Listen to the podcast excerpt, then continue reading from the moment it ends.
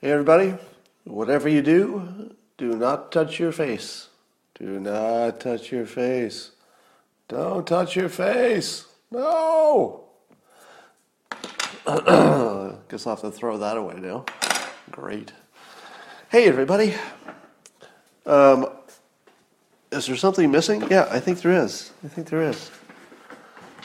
We are not properly swaddled. I don't know what's become of me, really. There. Oh, that's better. Oh, yeah. So, uh, one of the things about this coronavirus thing is that it's allowing us to learn about society. It's allowing us to learn about ourselves. And let me tell you what I learned about myself tonight. I had always been under the impression that I would probably be good at cooking if I had enough time to concentrate on it. Turns out that's not the case. Nope. Doesn't matter how much time I have. Cooking is not my special skill. So, um, there's that. You want to hear a sign of desperation? Uh, I was just watching a Bill Maher show, and he was uh, asking, I think Al Gore, he was interviewing, and he asked Al Gore what he thought of this idea. What if Biden announced that he was going to pick Obama to be the coronavirus czar? And I thought to myself, well, and of course, Al Gore answered it the smart political way by saying, you know, you, you should ask Obama first before you before you get too excited about it, because he might not want that job, which I would imagine he didn't. But can you think of anything that sounds more give uppy than asking, hey, wouldn't it be a good idea if, if Biden got Obama to do the hard part of Biden's job for him? That is really desperate sounding. And at this point, I don't know if anybody is even pretending that uh, Biden is capable. It's funny, uh, at least among the smart Democrats, and by well, n- not just Democrats. I'm not sure what Bill Maher is. I don't. I don't know if he de- identifies with the party or not. But uh, it feels like all the smart people who do identify with the left are kind of, you know, noticing they don't have much of a candidate. So we'll see what happens there. All right. Have you noticed that it's getting harder to tell the difference between people who just really love their constitutional freedoms and sociopaths? Because at the moment they look the same. The only difference is, you know, whatever is internally happening in their head. But if you're observing from the outside, Let's say, let's say you're uh, at the tail end of the baby boomer generation, just as an example. Say somebody from that perspective was looking at some of the younger folks and seeing that the younger folks definitely seem to value getting back to work more than the life of some number of older people. Now, if you're just observing it from the outside, how could you tell the difference between young people who are just sociopaths and they couldn't care if you live or die? It's not their problem. Or people who just put a really high value on freedom. Wouldn't they look a lot alike? You know, whenever I see people debating, hey, if the government takes this freedom from us, yeah, it might solve this problem in the short run, but then we'll we'll lose all our freedoms. I, am not sure if people know how many freedoms we've given up, you know, over the, the course of human history. Uh, we've, we've probably given up more freedoms than you can even list. You know, uh, some of it's trivial. You know, you can't yell fire in a crowded theater, even though you have, you know, you have a freedom of speech. You can't libel somebody, even though you have freedom of speech. So we have lots of limitations. You know, I, I can't go uh, sleep in your house just because I want to. I mean, we have tons of limitations, and they, most of them have the same quality, which is the reason that I'm limited, my freedom is limited, because if it's not, there's a good chance it would hurt somebody else. That's that's how laws work most of the time. So, what's the difference between every other law in the world, which is mostly about helping other people, you know, helping the greater good, and you know whatever draconian restrictions are being put on people at the moment. Isn't it always at the cost of freedom? We, we act like we act like something happened in the last month or so that that changed the direction of things from our our open, free, privacy world, and now it's heading in the wrong direction. To which I say, what? We're we're 99 miles down a hundred mile road and we just went another half mile, uh, I'm not even sure we'll notice it. Um, so we've been giving up, you know, rights and, and things for hundreds of years, and so far it's kind of worked out. I don't know. Can you think of anything that was a right you gave up that's really made the world a worse place that, that stuck around? I don't know. All right. Um, I've been pressing people on Twitter to give me a number of how many people they would be willing to see die extra from the coronavirus in order to get back to work. So, uh, as I often say, if you can't put a number on it, then you don't deserve to be in, you, you don't deserve to debate it.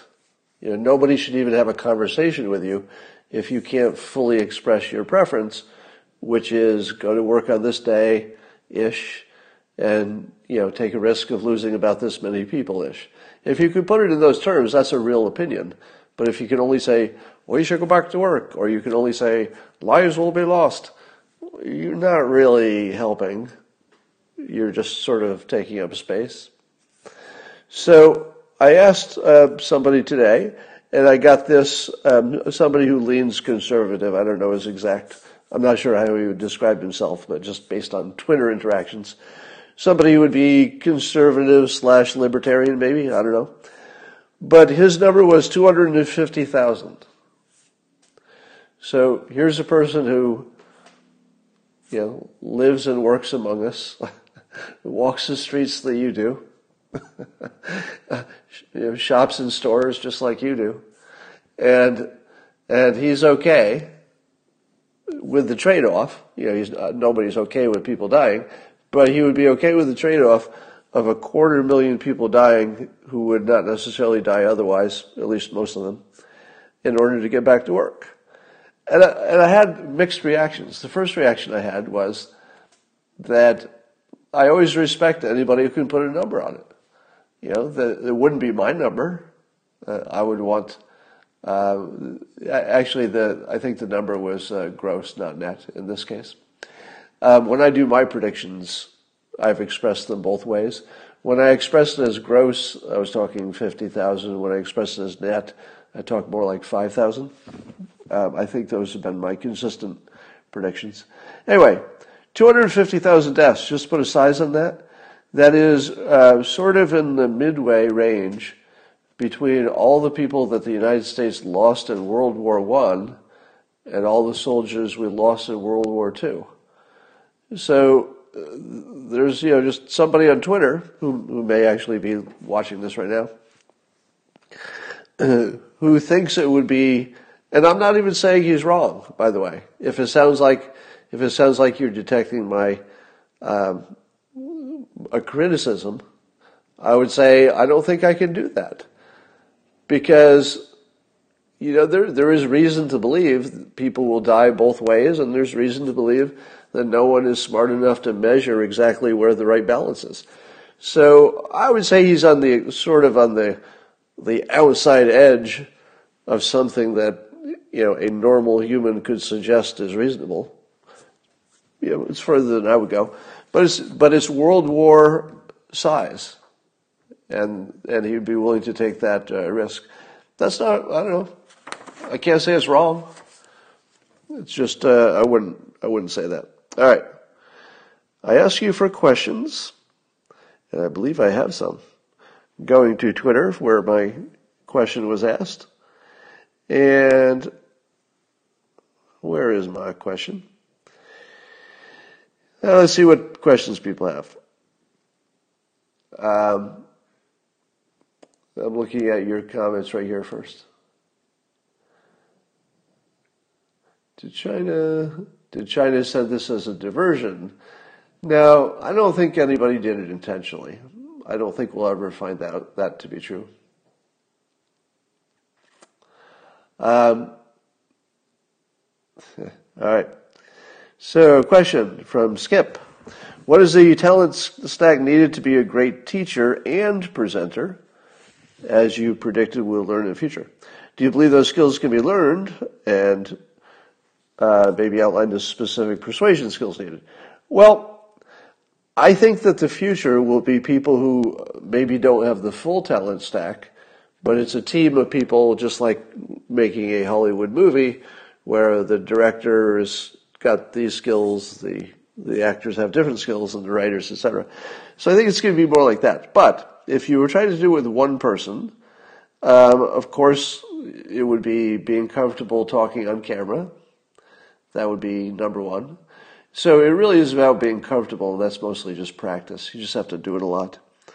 Um, you need to be able to put a thought together. Need to be able need to be able to organize your thoughts so that you have some content that's interesting. And ideally, ideally you'd want to, you know, look good or at least know how to be, you know, fit and fashionable, you know, whatever, whatever is the best that you can do given, given what you're working with. Um, you should learn a little bit about maybe even makeup. And I'm talking about online, you know, video makeup. Probably, uh, you need to know lighting, you need to know whatever equipment you need, you need to know social media to promote it. So it's, it's pretty deep talent stack you need. All right, uh, Erica says, would you consider following, uh, oh, doing a, a, YouTube cooking show and Periscope it for us to watch? then you can surprise Christina when she comes back. Well, actually, I'm going to do that. Joke as you might, Erica.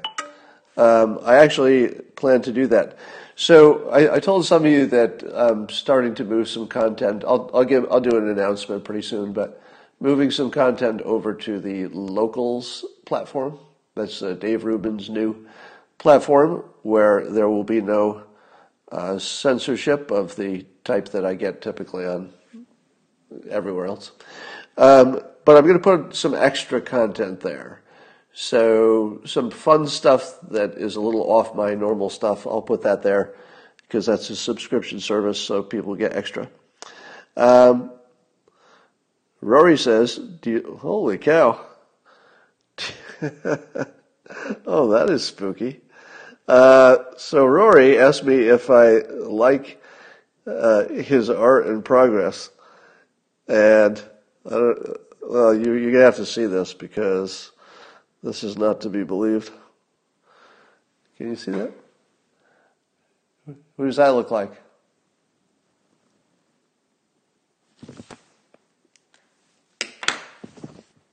Does that does it look like anybody you know? Well, I don't know what that's made out of. What the hell is that? Apparently, I've been cloned. So, all right, Rory, Rory the sculptor clay, I guess. That's pretty. That's pretty impressive. Well, um, uh, Elisa says, "Thanks for so many helpful hints." Well, you're welcome. Um, Michael says, "Isn't a system just a way to achieve a goal?" No, it isn't. No, it isn't. It can be. So it would it would include that. But what is magic about a system is that it allows you to be flexible enough to take advantage of uh, of opportunities that you didn't even see. So having a goal, you you set your focus on something and you're marching toward that specific thing. Having a system can prepare you for lots of different things, and you might be more opportunistic and say, "Well, I never thought about this other thing, but now that it's there, I have all the skills I need. i am all practiced up accidentally, but I have these skills too."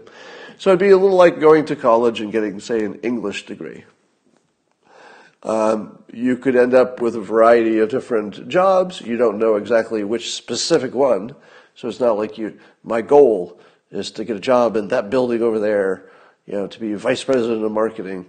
Uh, rather, you get your college degree and then you say, well, I could do a lot of things. And you start looking around at all your possibilities. So that's the big difference. Uh, why do many conservatives are so afraid of losing something, privacy, they don't already have? Well, that's a good question. Uh, and it's, it's sort of my biggest question. Why would you be afraid of losing something that you don't have? Privacy. Because here's the way I look at it. If the government has a legitimate reason to check on you, they can do it. They just get a subpoena, uh, a FISA, FISA application. Apparently, it doesn't take much to get those. So the government already can get all your stuff. You see that every time somebody's accused of a crime. So you don't have any privacy if the government cares. Now, what if the government doesn't care? Well, then you don't really have privacy in the sense that if they started caring, they could go get it. But as long as they don't care, it's like a functional privacy because just nobody cares. But even if the government doesn't care, there are going to be developers and programmers and people who have access to databases, administrators, and they have access. There, there's no way to design this planet so that nobody has access to your private stuff. It just can't be done because if it can be programmed, it can be done. So, yeah, you live in a world where the only thing that keeps you private is people being uninterested in you. That's it.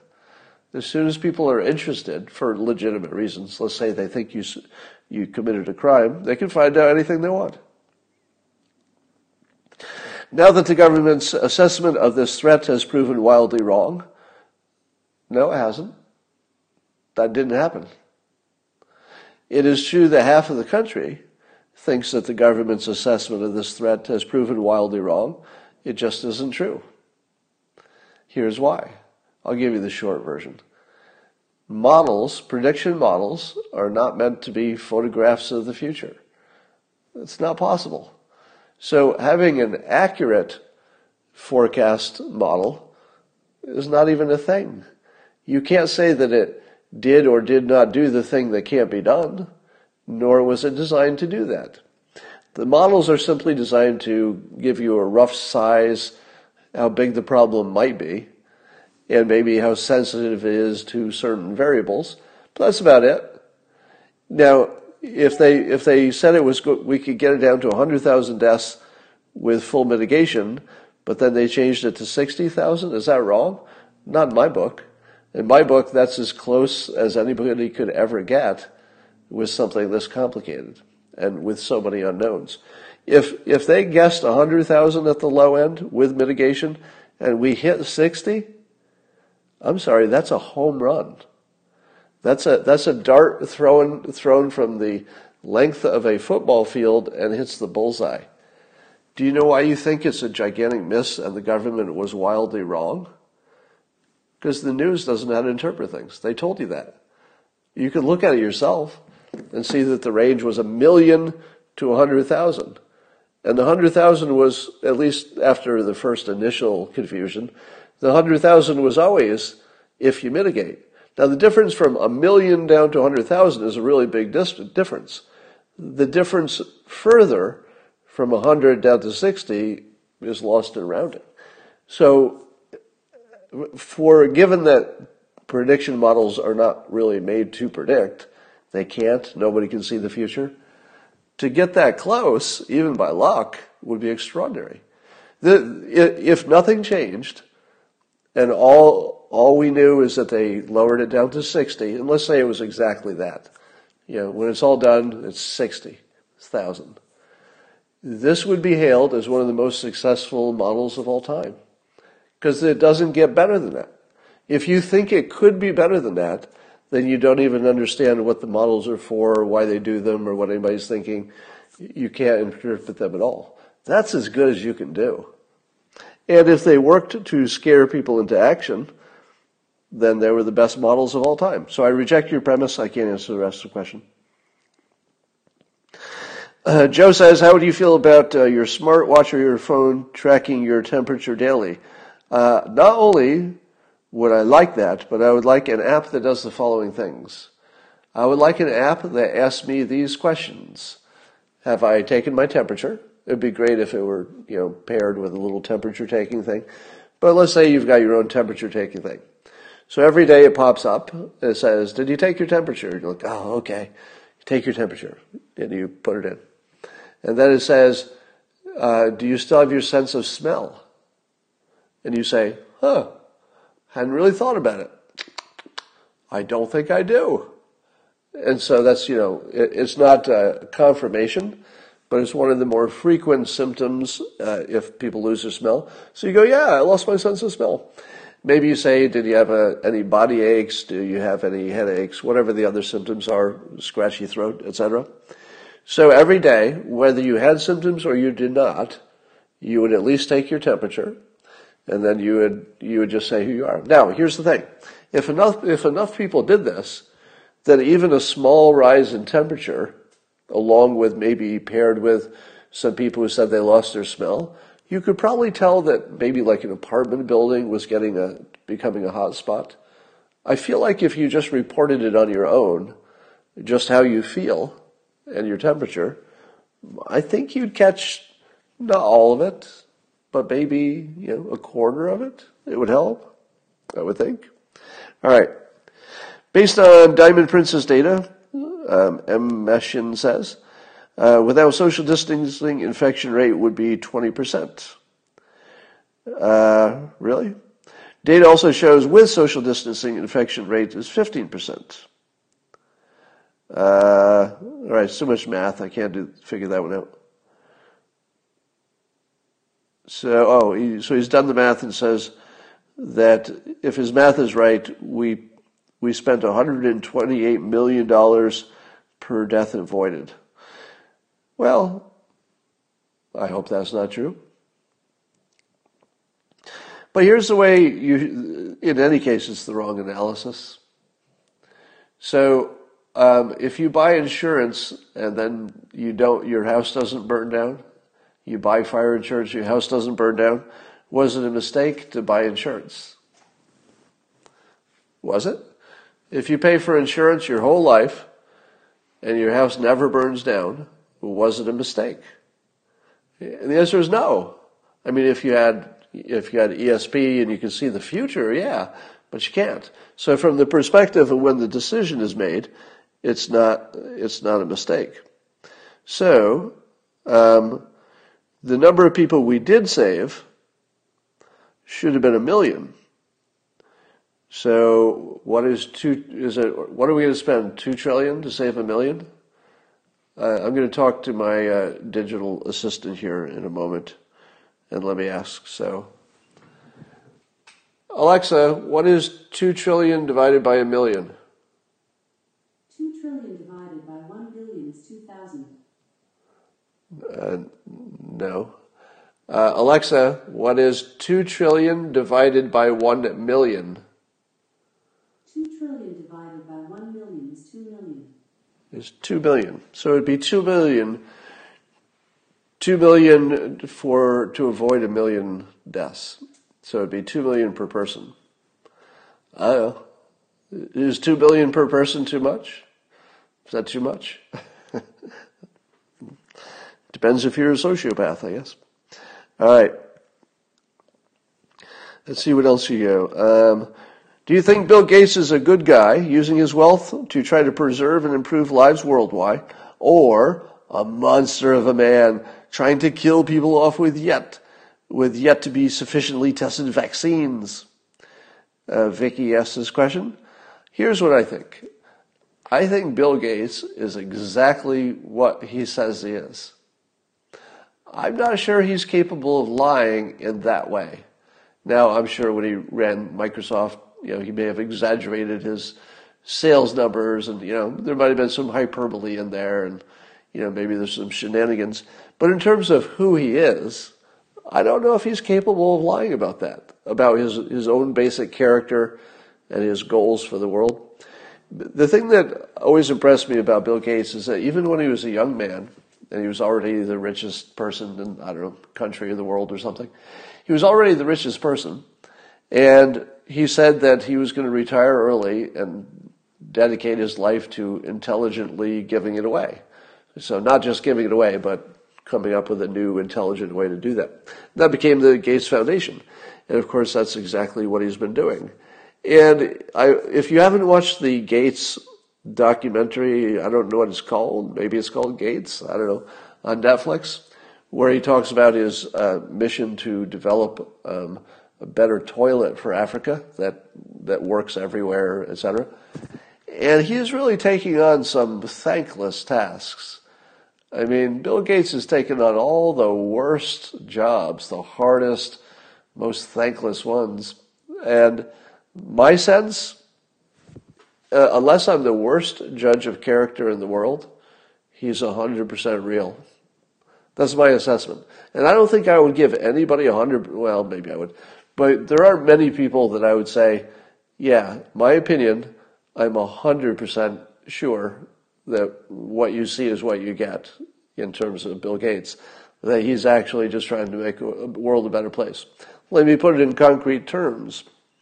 If he thought that pushing, let's say, a vaccine he has an investment in could make him an extra $10 billion, but uh, doing something else would work better for the, for the public, I don't have any question. I don't have any question that he would push for the one that works better for the world because he doesn't really need another $10 billion. He's trying to give it away as fast as he can. He doesn't need another 10 to have to give away. I mean, I'm sure you would appreciate it, but um, so unless I'm the worst judge of character in the world, Bill Gates is exactly as good as you would think, based on the fact that he's dedicating his life to charity and doing a good job. All right. Do you think it is more likely California has uh, lower COVID cases because of herd immunity, better policy, or warmer weather? Well, I don't know, Nick Bott. Um, I think that's the big, the big question. The the most obvious things are you know density. Uh, the weather might have something to do with it, but I think it's density, and Californians are notoriously healthier. Uh, Californians are, are lower weight, you know, eat better, more likely to exercise, more likely to spend time outdoors, more likely to open the windows. I think we have um, at least this winter, our humidity has been pretty good in terms of you know keeping down viruses. So a whole bunch of stuff. But I have another I have another hypothesis. I don't think this is mine. Maybe I heard somebody say this. But haven't you heard that there are two forms of the coronavirus? I don't know if that's confirmed yet. But supposedly there's a bad one and a not so bad one.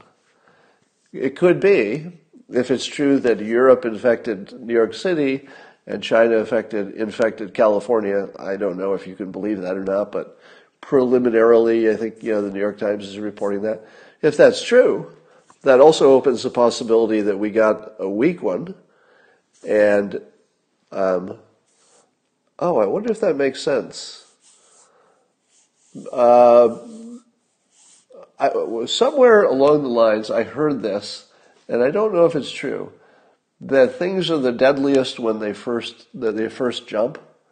So it's maximum deadliest when it when it first jumps, but but in subsequent jumps it can get weakened.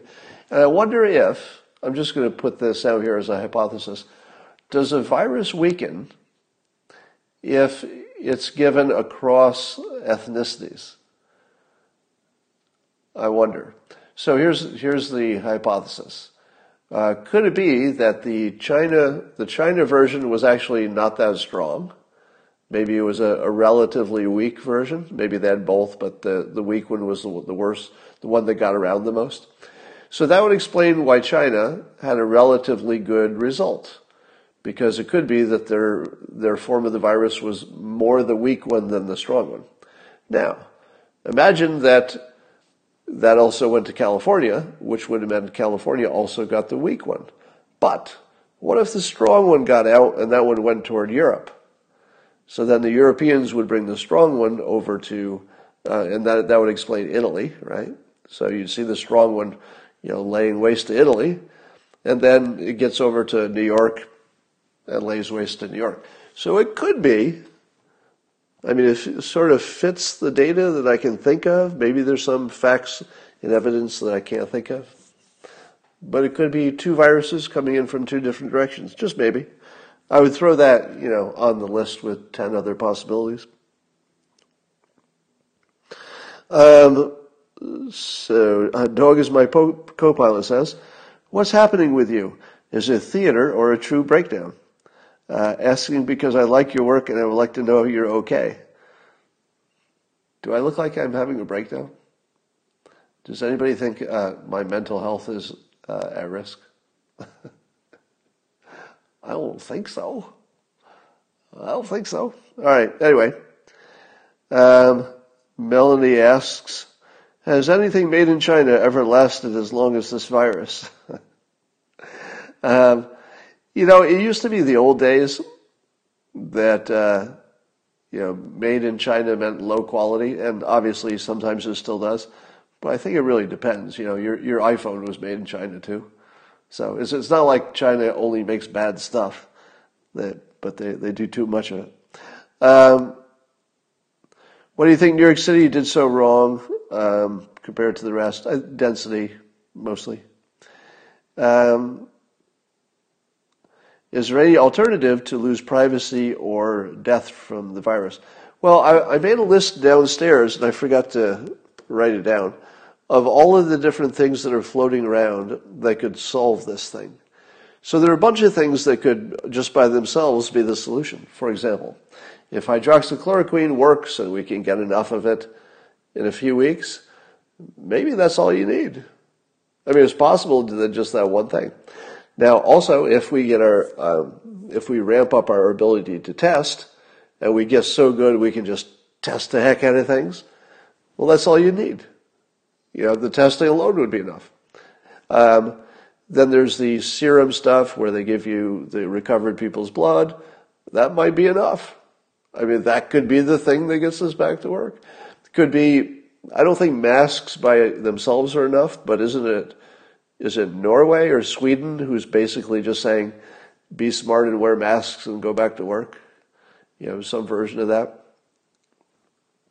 There's a, um, so there's several different tests. There, there's the rem, remdesivir that was tested, and there's some early indication that might work, but based on the story, it didn't look like it worked to me. So that it's one of those. The headline didn't match the story. The headline says this drug makes a lot of people get better, and then you read the body of it, and it's like two thirds of the people who took the drugs, you know, got better.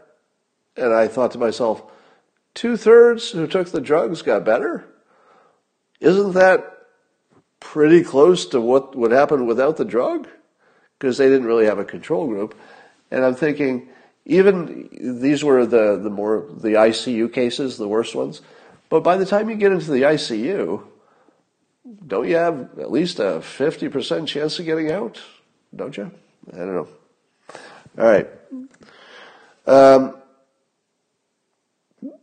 uh, what is it? Uh, how many Bernie supporters do you think will vote for Trump in November? Well, probably there will be more staying home than there is voting for Trump. There'll be a little of both. Um, everything depends on this summer. It's almost like nothing that's happened between you know Trump's election and now. It's almost like none of it mattered because I think the election will be entirely decided on what happens over the summer between in between now and November. Um, what does Lexi says? What does hydroxychloroquine look like as a prophylactic? I believe we do not know. I, I don't think anybody believes it will stop you from getting the infection. I believe that people do believe that if you had it in your body already, it might you know, make it sort of a non-problem, but you would still be infected. I think that's the current thinking. Um, will coronavirus have a second or third wave? Well, at the moment, we don't have a plan to be done with it. Do you realize that, right? That there, nobody has described a plan that even on paper could work.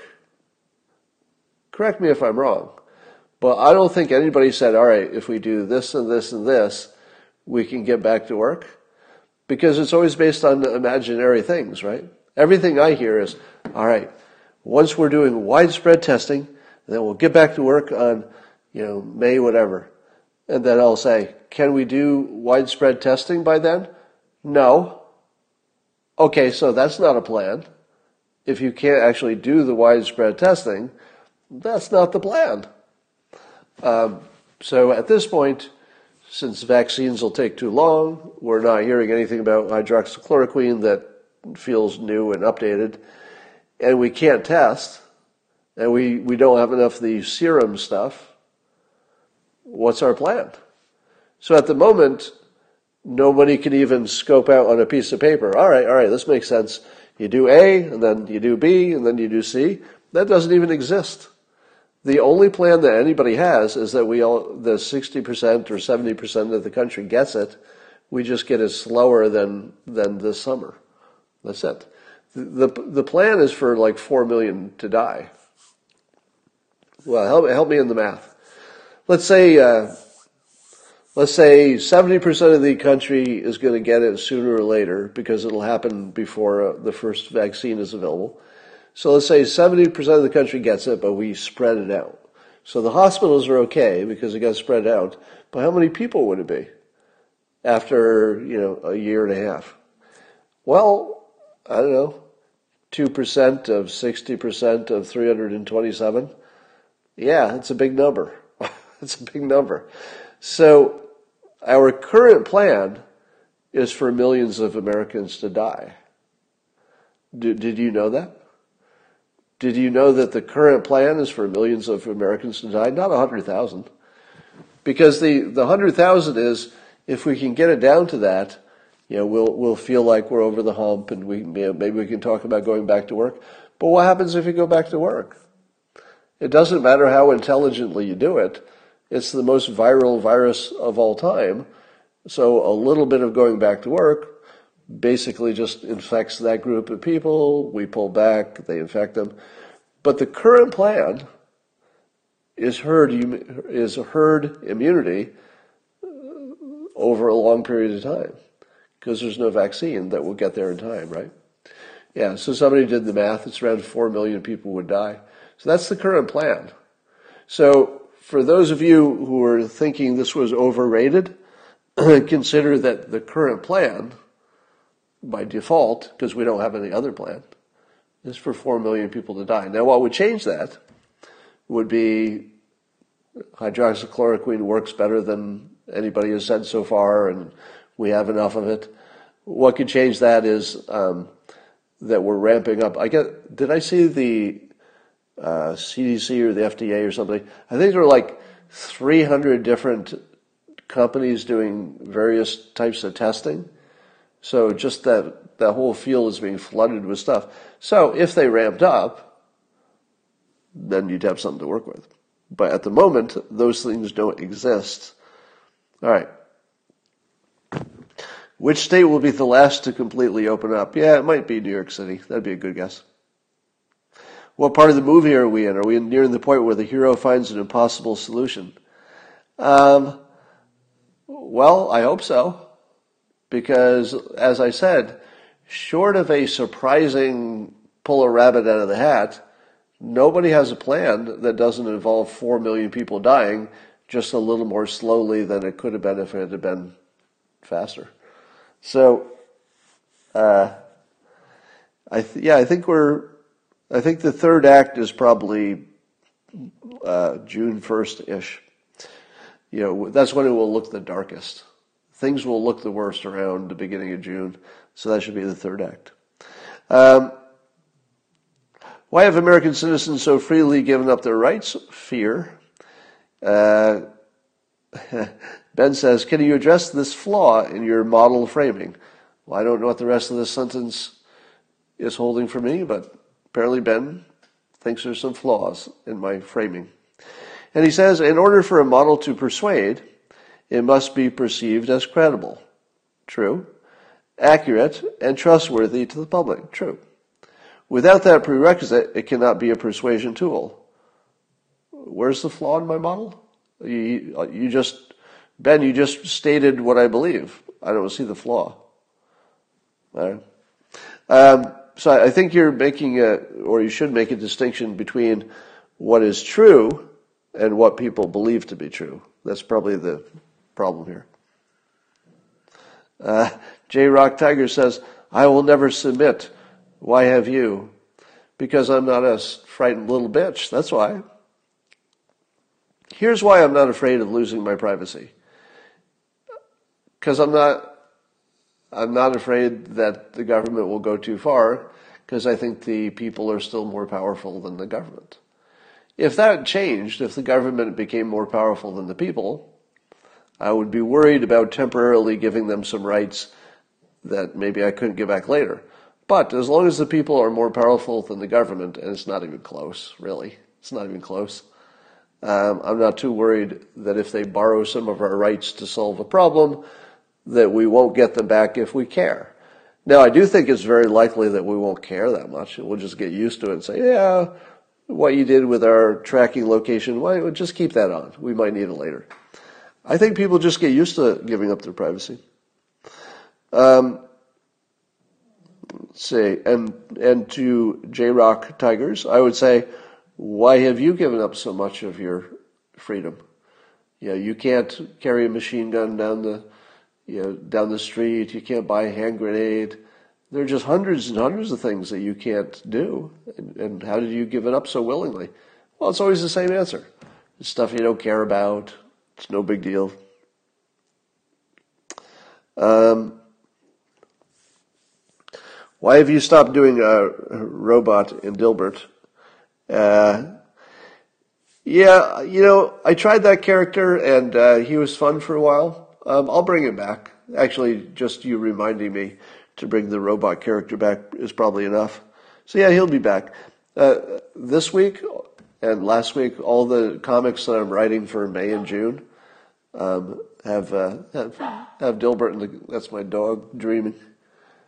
Uh, they all have uh, the characters wearing masks, and it's, it's saving me a lot of time because the, the hardest thing to draw with Dilbert characters is the noses because you got to get the nose just right.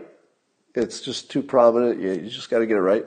But now, because all the characters have uh, face masks, you know, my work is uh, is twenty percent easier this week. Uh, all right. Uh, what is your opinion of Amazon banning the hoaxed documentary? So I've been kind of watching the tweets on that, and I'm not sure I know the full story. But uh, so Mike Cernovich's um, incredible movie Hoaxed, which I've talked about before, is honestly one of the most enjoyable pieces of content that I've watched in a long time. In a long time, it's really good, um, and I'm in it, but that's not why it's good. But anyway, uh, so I don't know why it took so long to get it on Amazon. There might have been some problem originally because it's very controversial. It talks about fake news, etc. And and Mike is controversial himself. But there's nothing in the documentary that crosses any line. You know, you can be provocative and controversial, but he's not even close to crossing a line. I mean, I've seen it, and there's nothing in there that I would think is even a little bit suspect. I don't know what it would be.